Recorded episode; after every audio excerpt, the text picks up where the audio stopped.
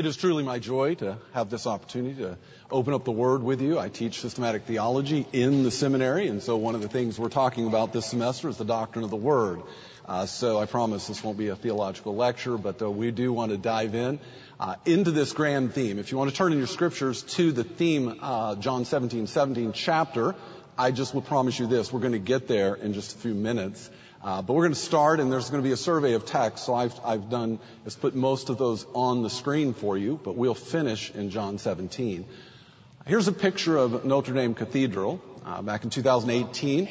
I led a missions team from our church in Vermont. We went over. We were on our way actually to Zambia, and so we had a 12-hour layover in Paris. So we did a good tourist thing. So we decided to take a tour of Paris.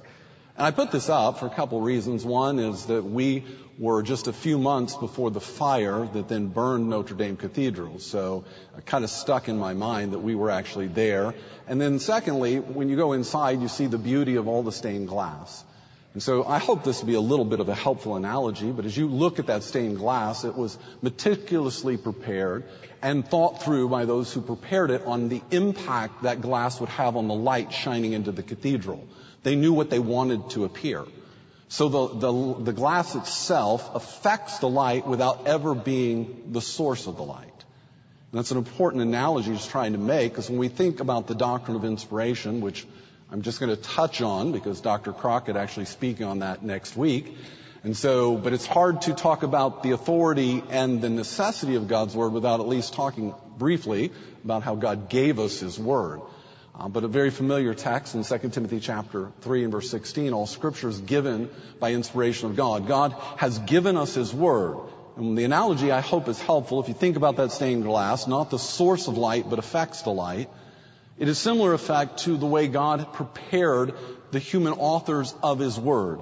God specifically prepared these men. He prepared them dispensa- uh, their dispositions. He prepared them in their experiences. They were the right man to write the text that He had for us.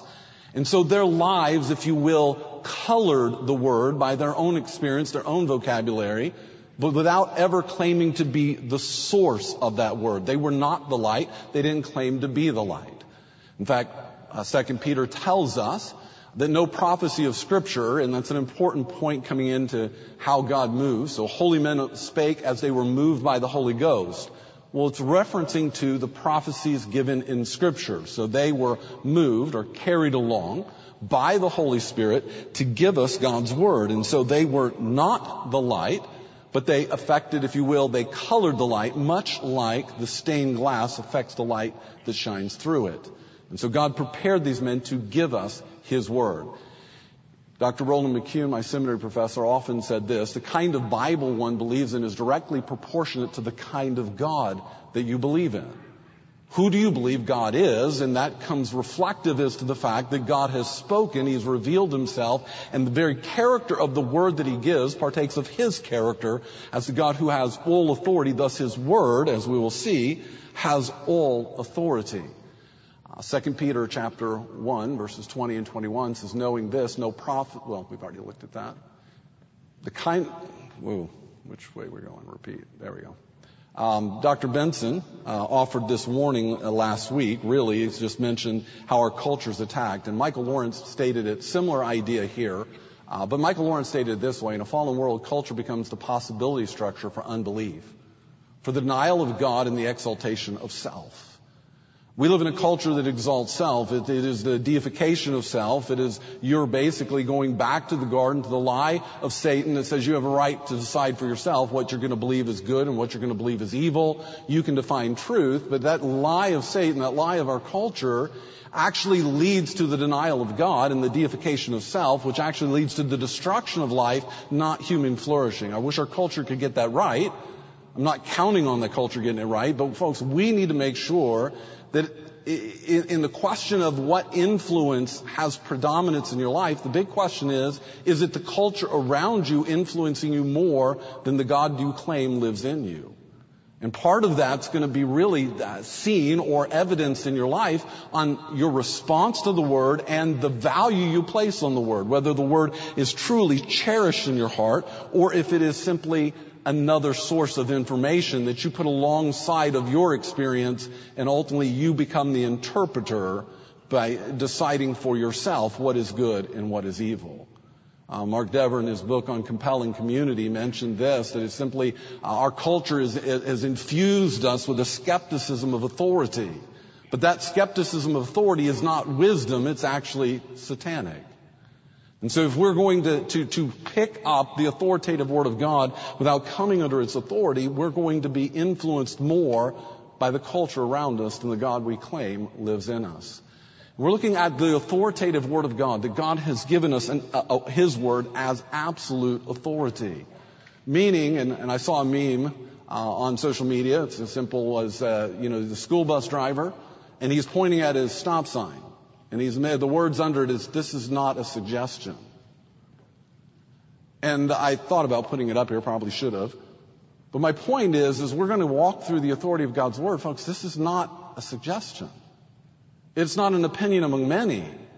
We actually are handling the very words of God, and Jesus himself comments to them, and he reminds us that look, heaven and earth are not going to pass away.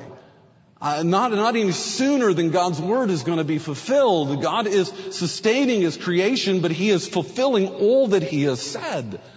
One writer on the, on, on the Word of God just simply declares this simple statement. He says, all that God's Word teaches is unimpeachable absolute authority. It cannot be contravened, contradicted, gainsayed. Scripture is unfailing, incapable of proving false, erroneous, or mistaken. God's word cannot fail to accomplish all that God has sent it forth to accomplish.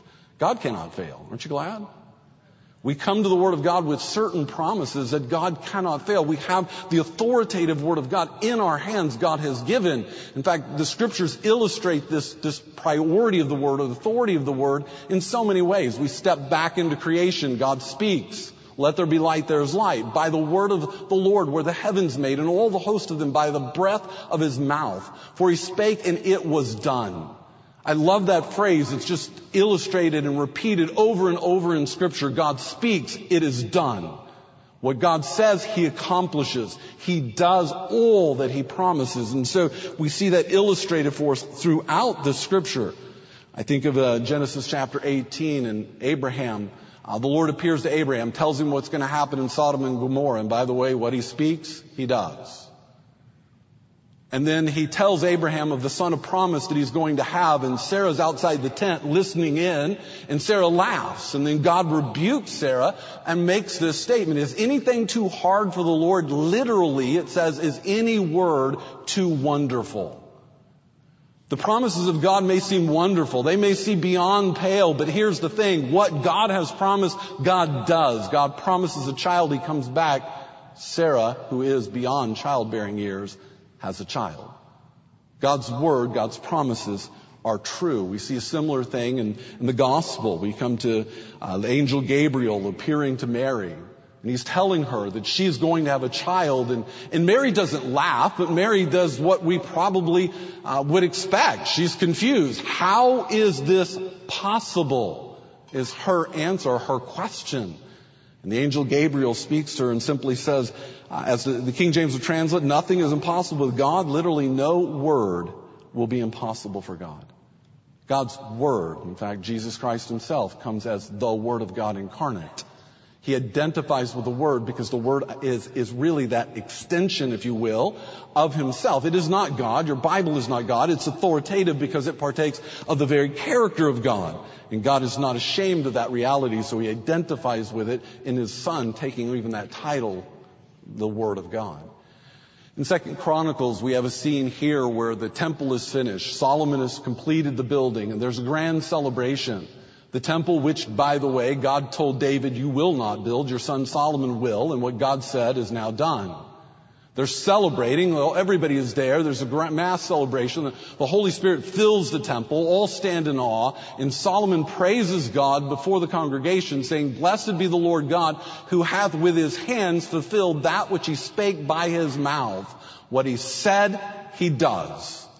What God speaks, he does. He accomplishes all uh, of his promises. His word will not fail. He says through the prophet Isaiah, my word that goes forth from my mouth, it shall not return void. It will accomplish all that, which, all, um, accomplish that which I please. So one of the things we're confronted with here is just a simple reality. God is not like us. I, I, can tell you stories of promises I made. I mean, as a father, I, I wanted to keep my promises to my children, and you can imagine. I still remember a time when I promised that there was a new Harley Davidson store built, going to be built, and my kids were interested in bikes and they wanted to go. And there were several reasons why I didn't take them. One is there came this Christian biker club that really was not really much about the gospel, claimed to be Christian. They kind of moved into our community. And so I did not want to go. So I broke my promise. But I can tell you this, my kids to this day and they're much older than you are. Remind me of dad breaking his promise, okay? Sometimes your promises you can't fulfill, sometimes you shouldn't. We speak all the time about the things we plan to do. We have plans for the weekends, plans for the day. We think of what life's going to turn out. We're constantly thinking forward. We speak about our desires and all of that, but we do not have the capability of bringing them forward. Our culture thinks that they believe enough, that they believe strong enough, they can bring about the future they desire. I'm sorry to tell you this, but life is not a Disney movie. And you're not the star of the show. And you can believe it all you want, but you cannot manifest forward your future. You cannot actually thwart the plans and purposes of God. John Frame says in his book on the Word of God that the whole biblical narrative is structured in a dialogue. God speaking, we responding. God speaking, we're responding. And as we respond with the humility of faith or the ears of faith to receive the Word of God, there's tremendous blessing. If we do not respond with the ears of faith to receive what God has said, there's only hardening of heart. God speaks with absolute authority. That means there's obligation on the side of the recipient. God declares His love, for God so loved the world, He gave His Son. Here in His love that God sent His Son. God's revealed His love in His Son. We're obligated to treasure the Son. God has revealed His grace. For grace are you saved through faith. If you've come to Christ in faith, you know that is a work of God's grace deeply in your heart, you are obligated then to trust the one who has been gracious. God has revealed His desires through His Word, and we're obligated to live under those desires, to be conformed to them, uh, to take delight in them, to love what God loves, to hate what God hates. The fear of the Lord is the beginning of wisdom. God has revealed His intentions, and we're obligated to live under those purposes in submission to Him as the Lord. And so we are to live under them. God does not exist to bless your plans. God exists to transform your life so you take pleasure in His. So we're taught to pray, thy will be done on earth as it is in heaven. And as we learn to pray, as we learn to submit our hearts to Christ, as that is the nature of faith that God has given, we come under His authority. It means we come under the Word of God. That our minds must be saturated by this Word so we learn to think God's thoughts after Him, to actually have right affections does not come from the culture around you, can only come from the Holy Spirit using the Word of God in you.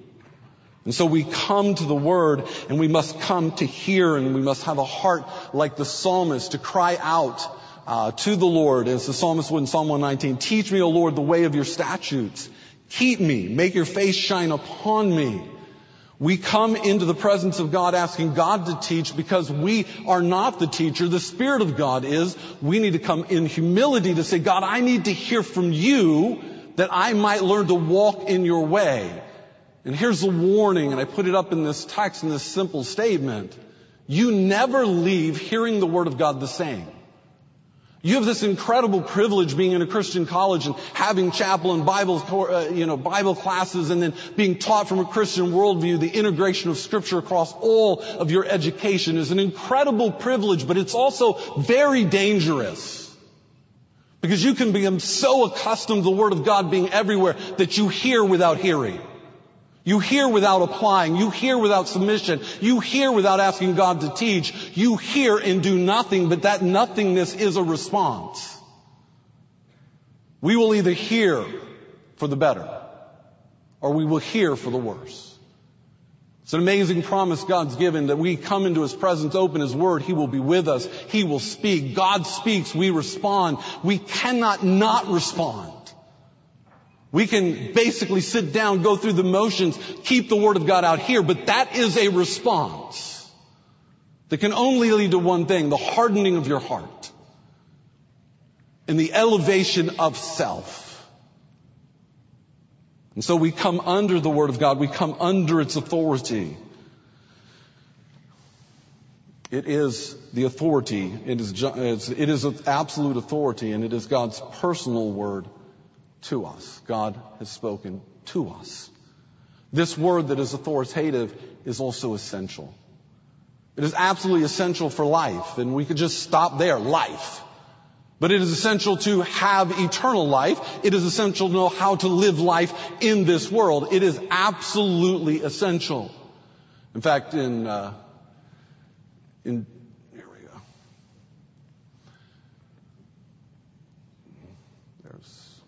quotes I've already been through. So God is uh, this essential for eternal life. John chapter six, John six, John eight are these incredible chapters of confrontation between Jesus and the would-be followers and religious leaders. What you find and what you learn is so many have come after Jesus for all the wrong reasons. They're looking for he can feed them, he can heal them. Uh, there's crowds followed, so they come, and the authorities come because they're jealous of the crowds that come, and so many come without the ears to actually hear. They don't come with ears of faith, and Jesus begins to confront their unbelief. And as he does, the crowds begin to go because he speaks hard statements. He speaks clarifying statements of what it means to actually believe in him, to believe the gospel and follow him. And so the crowds begin to leave and Jesus turns to his beleaguered disciples and he asks the question, will you too go away? And Peter's response then gives us a window into this reality as he says, where shall we go? I mean, Lord, to whom shall we go? You have the words of eternal life. It is that declaration, Lord, you're the one, only one who is Lord. You're the only one who gives us the revelation that actually brings life that is eternal. It is to you. You are the way. Peter recognizes this truth, declares this truth. And Jesus said that this are the words of eternal life are not uh, they're not some mystical, magical words. They're not something we repeat and say in Jesus' name at the end of prayer. That it is actually the gospel that has been given that reveals our sinfulness and calls us to repentant faith and to be followers of Jesus Christ, who is himself the Word of God incarnate. The absolute authority of the Word because God has absolute authority. Jesus calls us to follow because He is the Word of God incarnate in human flesh. John chapter 20, and I put this out of order, so I'll jump to it. John chapter 5, excuse me, First John. It says, And we know the Son of God hath given us understanding, and we may know him that is true, and we are in him that is true. Now this is the Son, Jesus Christ, and this is true God in eternal life. Jesus has come so we might know him, not know about him. Jesus has come so we would know Him. He has revealed Himself through the Word of God. There's no other way. Faith comes by hearing, hearing by the Word of God. Faith has content. We live in a culture filled with what they call faith in the sense that they believe something, but they believe something on the basis of their feelings, their impression, the culture around them value. Here's the thing. Faith is not a mystical feeling. It is built on the revelation of God. If one cannot actually articulate the gospel, it is not possible he can believe the gospel. That's why you and I are called, if we're children of God, to take that gospel message. We're called to be witnesses, fishers of men. We're to take the gospel, which is God's power to salvation to all, and declare the gospel, the content of the gospel that calls men to repentant faith, that they might actually put their faith in Jesus Christ. Because if they put it anywhere else, they're hopelessly lost. And so we are to take this gospel message that leads to the knowledge of God, knowing that it is, that, that it is only by the hearing of this word that people can come to faith. First Peter reminds us that we're born again not of corruptible seed, not of the incorruptible, but by the word of God. That the, the very new life we have has come to us through the word of God. And one quote, and I think I've actually put this in the front, so excuse me, I'll back up. Here's an important quote. Augustus Strong said this, only the renewed heart can properly feel its need of divine revelation or understand that revelation when it's given. I mean, here's an important reality. See, if you're, you're as a child of God, then you should sense the very need for the Word of God. In fact, Strong's statement is just simply suggesting this, that if we actually have no pleasure, if we don't delight ourselves in the Word, if it's not going to dwell richly, be at home in our life, then there's no real evidence that you actually have been made alive spiritually. Remember, the kind of Bible you believe in is directly connected to who you believe is God. God has spoken, revealed himself with absolute authority, and the question is, do we live under that authority? I, I, doubt if I took a poll coming after chapel today and asked, do you believe the Bible's authoritative, that m- many of you would say, oh no, I don't believe that.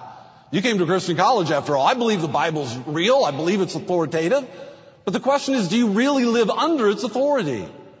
Do you really saturate your mind with the truth, come hungry to be taught so that you actually discern good and evil? The author of Hebrews reminds us it's by reason of use, through the use of the Word of God, the application of the Word of God, we come to discern the difference between good and evil. Your culture is constantly offering you ideas.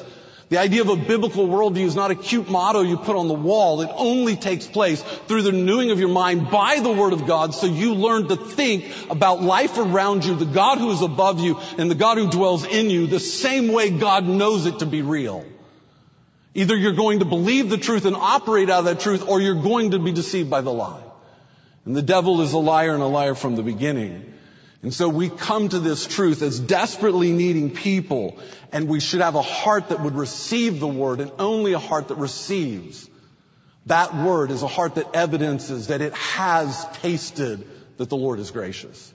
If we have tasted, we've experienced the goodness of God in salvation, then we ought to be like newborn babes, desiring the sincere milk of the Word. So what's your time in the Word like? Is it, well, I got chapel this many days a week, that's good enough. No, it's not.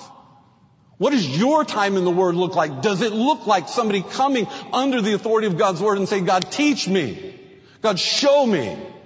God, help me to live life in this world in a way that actually honors you. It is essential not only for life, eternal life, but it's essential for real life. I mean, you had to like Dr. Benson's quote, and I'll just put it up there real quick, right? God is not interested in your spiritual life. He's interested in your real life. And he expects and demands that that life would be spiritual. And so in John 17, we see that God, Jesus reminds us of this. He's given us the Word.